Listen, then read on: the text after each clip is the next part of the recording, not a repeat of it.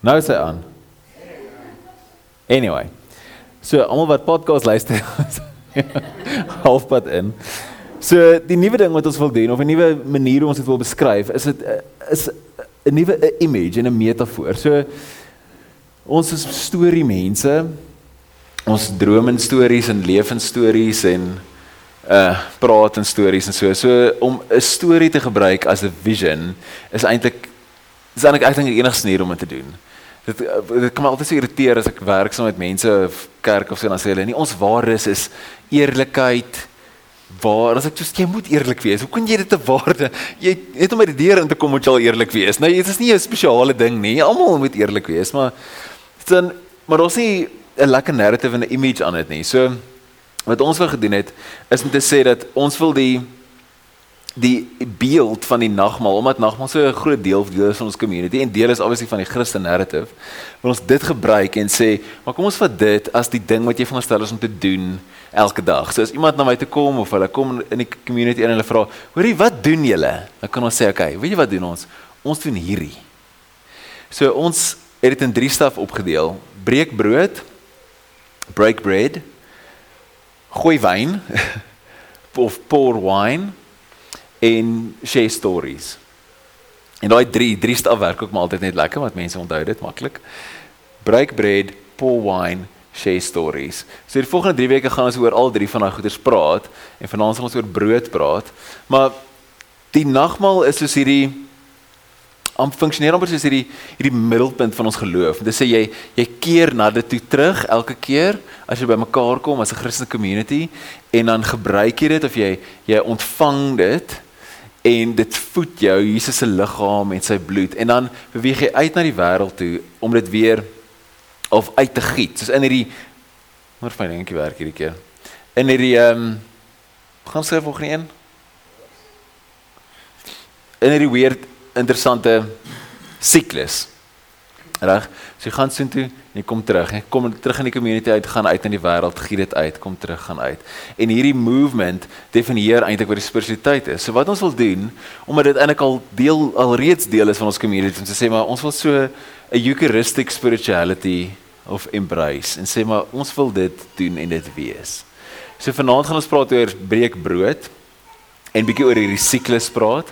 So op die tafel se agter het ons nog nooit nagmaal gehou in hierdie space nie. Actually, so ek weet nie hoe dit nou gaan werk nie. Ons gaan net dit half uitfigure soos ons gaan. So Nikole het vir ons roosterkoek gemaak. Boom. So en dan is daar wyn ook. So eh, ehm um, ek weet nie hoe dit nou gaan gebeur nie. So ek dink vat en pas aan. Ons moet net uitfigure hoe gaan ons die wyn by almal uitkry en ek het vergeet om sap te koop. So Dalk as jy regtig hard bid dan word dit sap. Dan kan jy dit reverse. Of iets. So deel uit en maak seker almal kry 'n stukkie en dan ehm um, en dan gaan ons van daar af. Haha.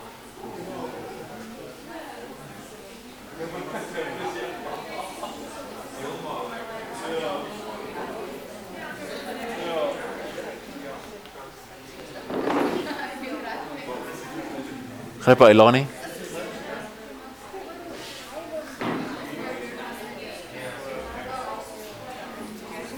Dis ehm um, daar's niks Kaaps in hier, ehm um, cauliflower band.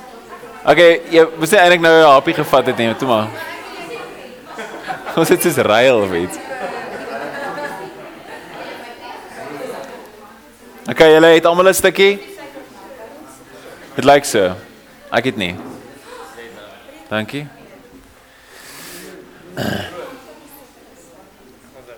Dankie. So uh, toe Jesus die nagmaal ingestel het, het hy gesê hierdie is my liggaam en dit is gebreek vir jou. En hy het gesê hierdie is my bloed en dit is uitgegiet vir jou. En hierdie simbole is ek nou nog gesê dit is 'n absoluut absoluut deel, 'n core deel van wat Christendom is. Dit begin is amper asof dit begin en eindig by hierdie prentjie van die bloed en die brood. En eh, ek wil net so as ons so 'n oomblik vat en dan en dit gebruik om te dink nie net aan jouself en jy en jy en jou Jesus nie, maar aan die hele wêreld en soos al die biljoene Christene oor die eeue heen wat presies dieselfde ding gedoen het vir al die laaste 2000 jaar En dit is eintlik nogal eintlik 'n pretty awesome ding om deel te wees van so iets groot.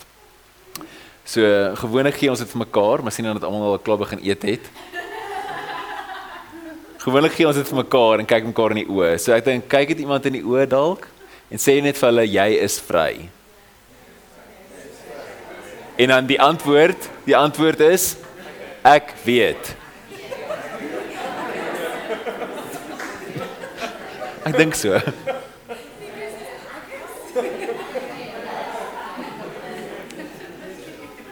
Mooi.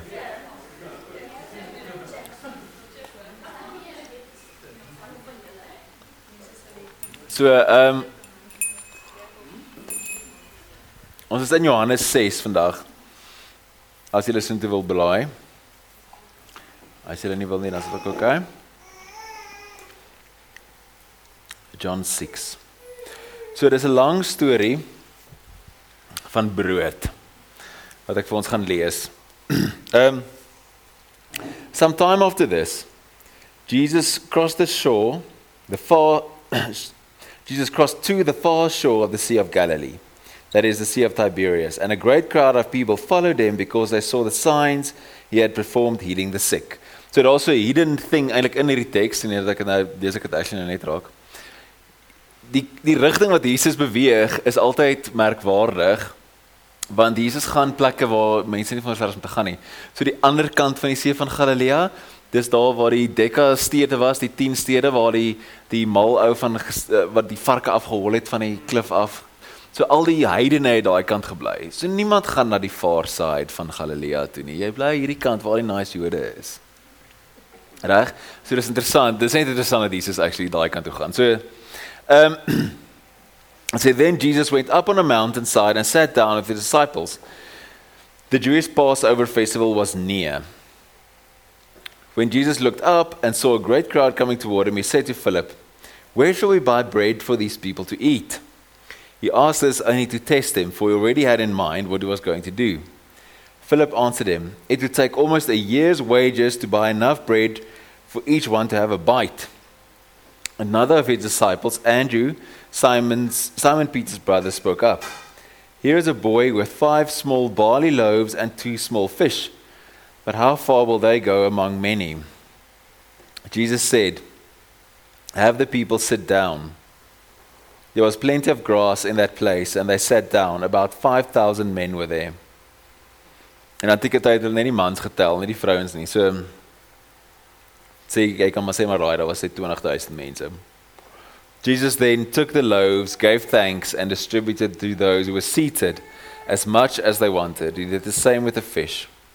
When they had all had enough to eat, he said to his disciples, Gather the pieces that are left over, let nothing be wasted. So they gathered, them and filled twelve baskets with pieces of the five barley loaves left over by those who had eaten. In Johannes Evangelie nê, is 'n interessante soos 'n kenmerk van van Johannes Evangelie, is dit altyd te veel. Jesus maak altyd te veel. De oorvloed volg hom die hele tyd. Ons daar's 12 mandjies oor met die troue in Kana heel begin Johannes 2 maak hy soos 600 liter wyn. En Johannes dan sê in die Johannes Evangelie dan sê Jesus wanneer jy die lewe het, het jy dit in oorvloed. So oral waar Jesus gaan, as Johannes oor hom praat, dan um, is al excess en te veel. Um after people saw the sign Jesus performed, they began to say, surely This is the prophet who is to come into the world.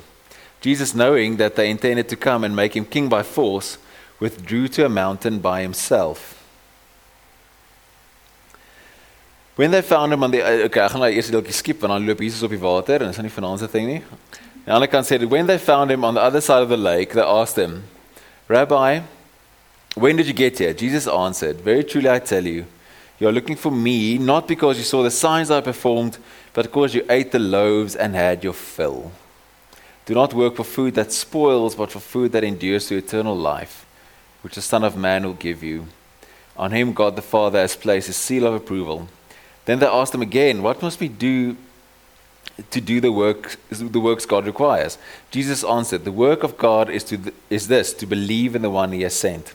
So they asked him, What sign then will you give that we may see and believe you? What will you do? Our ancestors ate manna in the wilderness, as it is written, He gave them bread from heaven to eat. Jesus said to them, Very truly I tell you, it is not Moses who has given you the bread from heaven, but it's my Father who gives you the true bread from heaven. For the bread of God is the bread that comes down from heaven and gives life to the world. Sir, they said, Always give us this bread. Then Jesus declared, I am the bread of life. Whoever comes to me will never go hungry, and whoever believes in me will never be thirsty. Tot sover. Die ehm um, daar's 'n daar's baie in hierdie teks, ek het 'n hele ding afgerambel, maar dis 'n 'n baie bekende teks ook. So daar's 'n twee stelle wat ek wil uitlig. Eerstens, daar's 'n siklus in Jesus se lewe. Nee, daar's 'n siklus. En wat interessant is van die Eucharist ook, is daar's 'n siklus wat gaan fietsry prentjie vir die toy. Daar's 'n 'n 'n siklus wat beweeg na die Eucharist toe en uit, na die Eucharist toe en uit, soos ek soos ek nou nou gesê het. En in Jesus se lewe ook, in daai teksvers Johannes 6 15 said that Jesus, knowing that they intended to come and make him king by force, withdrew again to a mountain by himself. In in Matteus en ek is Matteus ek het dit neergeskryf. Ehm um, sorry, Markus 6:31 dan is dit dieselfde storie wat Markus vertel van die vermeerdering van die brood en die visse en dan sê hy vir die disippels, hulle het die heel dag gewerk en alles en ehm um, hulle kom terug en vertel vir Jesus en dan sê hy vir hulle, weet julle wat? Hy sê come apart, kom gaan weg, gaan alleen en dat ons bietjie kan rus. En dit beweeg in hierdie siklus en ek dink is Len wat eendag vir ons gesê het, come apart so that you don't come apart. En 'n deel van ek dink 'n deel van om brood te breek en 'n deel van om Christen te wees is daai siklus om te sê ek kom terug na saam in die gathering in dat ek kan dis amper asof jy in hierdie space en saam met hierdie mense bietjie jou jou guard kan drop en bietjie sommer net kan kan wees en kan rus en kan asem skep en gevoed kan word met stories en gesprek en goeters. En dis eintlik waar ons wil wees. En in hierdie selfde teks maak Jesus 'n baie baie super belangrike punt. Hy sê skep hom met aan. Ek dink hierdie wat reis pap. Ah. Gaan, toe maar een een terug. Ehm um, Jesus maak 'n baie interessante punt in hierdie teks. As hy sê ek is die brood van die lewe. En nou die mense, as jy die storie ken, so die mense het almal nou net brood geëet en vis gekry for free. En hulle dink dis amazing, want in die eerste eeu het meeste mense honger gely. So nou het hulle al die pad om die dam gehardloop om die meer om by Jesus uit te kom aan die ander kant, want hulle soek nog van hierdie free kos. En Jesus sê vir hulle, julle soek nie my nie, julle soek eintlik net die kos wat ek vir julle gegee het, maar dis nie eintlik die punt nie. En later ook dan dan probeer Jesus weer vir hulle verduidelik en sê maar gee vir ons hulle sê wie gee vir ons hierdie brood. Dan sê hy maar my Vader is die een wat die brood gee en die brood wat hy gee is die een wat hy gestuur het. Ek is die brood. En net daai ding om 'n spiritualiteit te hê waar Christus en waar Jesus die middelpunt is is actually iets wat baie baie rar is. Wat iets is wat ons altyd nou as ons sê love Jesus is iets wat jy altyd nou moet streef om Jesus in die middel te hou net so belangrik as wat al die goed is wat rondom dit gaan, die tradisies en die gebruike en die teks en en alles, is Jesus bly die middelpunt. Jesus sê nie wat Jesus so anders maak, is al baie keer vir mekaar gesê. Hy sê nie ek gee vir jou dit nie. Hy sê nie ek gee vir jou dit nie. Hy sê nie vir jou ek wys die pad nie of ek gee vir jou die brood nie. Hy sê ek is dit. Ek is die brood van die lewe en ek is die weg en die waarheid. In Johannes Evangelie doen hy dit so sewe keer dat hy sê ek is die lig. Ek is die ek is die deur op die skape gaan. Ek is die goeie herder. Ek is ek is ek is ek is. En hierdie image self van Jesus wat brood gee, is die wat hy dan ook self vergelyk met die mense vergelyk en sê Moses het brood gegee uit die hemel uit, maar ek gee die ware of Jesus vergelyk en sê Moses het brood gegee, maar ek gee die ware brood. Is want God gee die brood.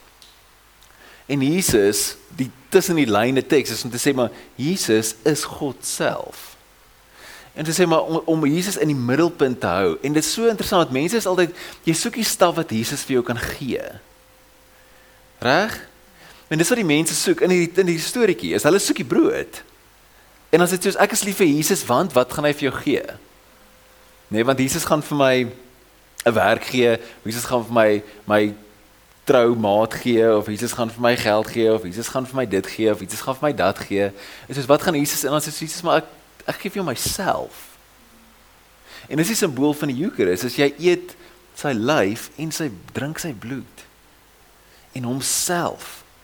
En dit kan my so dit kan my so verskriklik irriteer ook dat dat mense baie keer hulle ek was nou reg by so Christian gathering thing son by maar hulle sit ek al nou wil ek se slange vang as hy net soos beer beer meer ja en net ek sê en hoe mense aangaan oor die woord Nee, ons gaan nou praat oor die Bybel, nê, nee, maar gaan so aan oor die woord is belangrik en die woord moet ons beskerm en ons moet die woord, dan sê ek soos en dan praat hulle van hierdie boek, nê? Nee. En hierdie boek is baie baie belangrik, maar Sappi maak hierdie papier, nê? Nee. Dis net ink. Hier's nie lewe in hierdie boek nie. Jesus het die lewe. En dit mense maak amper asof hulle soos 'n vierde een wil bylas by die drie eenheid. Hierdie Vader, die Seun en die Heilige Gees in die Bybel. En jy aanbid dit alles saam. Ek moet nie verkeerd verstaan nie, dit is baie belangrik. Die boek is baie belangrik, maar ons aanbid nie die teks nie. Ons aanbid die lewende woord, die ware woord. Jesus sê self, dan sê hy vir die Fariseërs, julle deursoek die tekste en julle deursoek die geskrifte, maar hier staan ek. Nee, dis massive. En om 'n spiritualiteit te hê wat heeltyd terugkeer na Jesus toe, om to come apart so that you don't come apart en terug te keer na Jesus toe, sy liggaam in te neem, sy bloed in te neem, die brood te breek en dit te eet dat jy voed. Is so kardinale belang om Jesus in die middel te sit en nie enigiets anders nie. Nie die staf wat hy jou kan gee nie, nie die nie selfs nie eers die teks nie. Alhoewel hoe belangrik dit ook al is. En om brood te breek Ek gaan klink of ek myself weer spreek, maar ek doen nie. Om brood te breek is ook om hierdie teks te eet. Want die teks wys ons na Jesus toe. Ons almal skep aan die volgende een toe. Ons almal Eugene Peterson het 'n great boek geskryf. Ek het hom actually saamgebring. Dis hierdie een, Eat this book. Wat hy praat oor sy spiritualiteit en oor hoe om die Bybel te hanteer. Wat hy sê ours is a pedestrian way literally pedestrian. We put one foot in front of the other as we follow Jesus. And in order to know who he is, where he is going, and how to walk in his step, we reach for a book, the book, and read it. En hierdie is ons primêre revelation van wie Jesus is. Dis hoekom dit belangrik is want dit wys na Jesus toe. Maar hier is nie belangrik in homself nie. En om te sê as ons 'n gemeenskap is wat brood breek, dan breek ons die brood van die teks ook en gee dit vir mekaar en bestudeer dit en lees dit en ken die stories. Soos Rialet het gegaan en laas jaar weer vir haar kinderbybel gaan koop. Want die kinderbybel vertel die stories so mooi. Want hy sê ja, maar die storie van die barmhartige Samaritaan gebeur die heeltyd. Die storie van Adam en Eva wat God denaai en wegkruip van hom is iets wat in my lewe gebeur die heeltyd van hoe ek vir God wegkruip. En om die stories te ken, is dit wat jou voed en dit wys jou na God toe dit is nie self God nie, maar dit wys jou soontoe. En dit is super super ongelooflik belangrik. En um, om dit om dit in jou in jou gedagtes rond te rol en daaroor te dink en te oordink die heeltyd is super core en deel van ons gemeenskap en moet deel wees van ons gemeenskap. Hoe moeilik dit ook al is baie keer om Bybel te lees. Ehm um, dan verder, volgende een om brood te breek Saint Augustinus name is saint. Skep net een aan. Saint Augustinus het gesê hy sê hy's Afrika se token saint. Afrika claim hom deel dit as die oudste een van die oudste saints is Afrika. Jy ons het 'n saint. Saint Augustinus wat een van die eerstes. Hy daar in Noord-Afrika wat en ek seker maar so Afrika beginners is. Noord-Afrika gewerk in Hippo. En ehm um, hy het gesê toe hy die een van die eerste kere toe hy die nagmaal gee vir mense in Afrika. Toe sê hy vir hulle receive that which you are. Receive that which you are. En vir ons om brood te breek as 'n gemeenskap is om om 'n tafel te sit en die liggaam te wees. Om saam om saam fellowship te hê, is die ou die like die elke ou woord. Fellowship is al so geëik, niemand weet meer wat dit beteken nie. Maar om vriendskap, ons hou van die term vriendskap. Om soos vriendskappe te bou om brood te breek saam. Kerk is nie net hierdie nie. Ek meen hier sit ons in 'n boutique hotel. So dis makliker om te sê dis nie kerk nie. Maar kerk is ook nie obviously nie al die geboue en die instansies en die worship set en twee vinnige liedjies en twee stadiges en dis nie wat kerk is nie. Kerk is hierdie. Dis waar ek al sê ek en Ernst of ek en Antoinette of ek en Nick waar ons sit en brood breek en saam praat. Dis wat kerk is. Dis wat dit is. Kerk is die samekoms. Dis 'n 'n groepnaam vir 'n klomp gelowiges. En dis wat dit is. Waar ons oral ons brood breek en intentioneel brood breek. In Handelinge 2 is dit dis wat die wat die vroeë kerk gedoen het. Is hulle het hulle self toegewy aan gebed en die teaching van die apostels en dan het hulle elke dag brood gebreek wat 'n uh, eufemisme is ook of 'n metafoor vir die nagmaal, verwysing na die nagmaal. Hulle het brood gebreek in mekaar se huise die hele tyd om die hele tyd saam te eet. Want dis waar Christendom gebeur, is rondom tafels. Dis waar Jesus al sy ministry gedoen het rondom tafels en saam met al die dodgy mense geëet. En dit het my vat na die volgende een toe. Skieber aan Paul. Sorry, is nou is er is skieber vandag. Handelinge 2 ja, ek het dit gesê. Love thy neighborhood. En die derde movement, nê? Nee, hier is na Jesus toe, na mekaar toe en na die res van die wêreld toe. Is om jou eie neighbors te ken. En brood te breek saam met ander mense wat nie dieselfde is soos jy nie. En die volgende een, ek dink ek het 'n lekker slide daar. Kom ons praat gou oor hierdie een. Luke 22 sê toe Jesus die nagmaal instel sê hy and he took bread gave thanks and broke it and gave it to them saying this is my body given for you do this in remembrance of me so Jesus vat die brood en die wyn en hy breek dit en hy sê do this in remembrance of me so met ander woorde ge gebruik die nagmaal reg? En breek ook jou liggaam en giet ook jou bloed uit vir 'n wêreld. En dan gaan ons weer terug na die sikliese ding. Toe hy sê jy ontvang dit. Jy ontvang Jesus se gebreekte liggaam en sy uit gegiete bloed. En jy gaan doen ook dieselfde en gaan breek jou liggaam en jy giet jou bloed uit vir 'n wêreld wat dit nodig het. Want enige plek in die wêreld, in die natuurlike wêreld, so as een ding lewe, beteken dit 'n ander ding het dood gegaan. Reg? Jy sit hier en jy kan lewe want jy het vanmiddag 'n roast chicken geëet. Wat sy lewe gegee of al sy lewe geneem is. Ek het honderd volunteer nie. Ek sal gaan nee, dat jy of 'n lekker skaapbout gee of iets het dood gegaan. Selfs al is dit net 'n wortel of 'n appel. sodat jy kan lewe. En wat sê? 'n Protein shake het gesterf. Ehm um, en dis hoe dit werk. En dis hoe dit werk in alles. Dis hoekom Jesus moes sterf sodat ons kan lewe. En wanneer ons onsself uitbreek, oopbreek en uitgiet, kan die wêreld lewe. En so moet ons ons neighbors lief hê en na buitentoe lewe. En dis so super kort deel van the place of gewees en moet wees van die hele kerk oor die hele wêreld is om te leef na die ander toe. Om nie net binne in binne in toe te wees nie. Ek dink baie keer is die kerk geneig hoe crazier die wêreld raak hoe meer trek die kerk laer. En as so mamma sirkel die waans dan laai die gewere. Hier kom hulle. Nee, en Maar dis die enigste so 'n bastion wat ons aan vashou. En dis die verkeerde ding om te doen. Die kerk lewe altyd na die ander toe. Sien die volgende een? Dink as daai T-shirt, I love it. Love thy neighbor, thy homeless neighbor, thy Muslim neighbor, thy black neighbor, thy gay neighbor, thy immigrant neighbor, thy Jewish neighbor, thy Christian neighbor, thy atheist neighbor, thy disabled neighbor, thy addicted neighbor.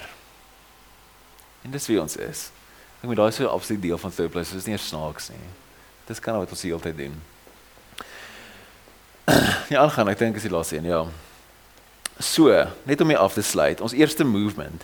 So is iets wat ek wil hê moet self in jou brein in print. Dis al ek soos ek weet nie, fridge magnets maak vir almal of something, maar soos iets wat jy dis wat doen 'n Christen? Wat doen jy as jy 'n Christen is? Wat doen jy? En wat ongelukkig regtig crappy is, is ons meeste van ons kom uit 'n gereformeerde protestantse tradisie, reg?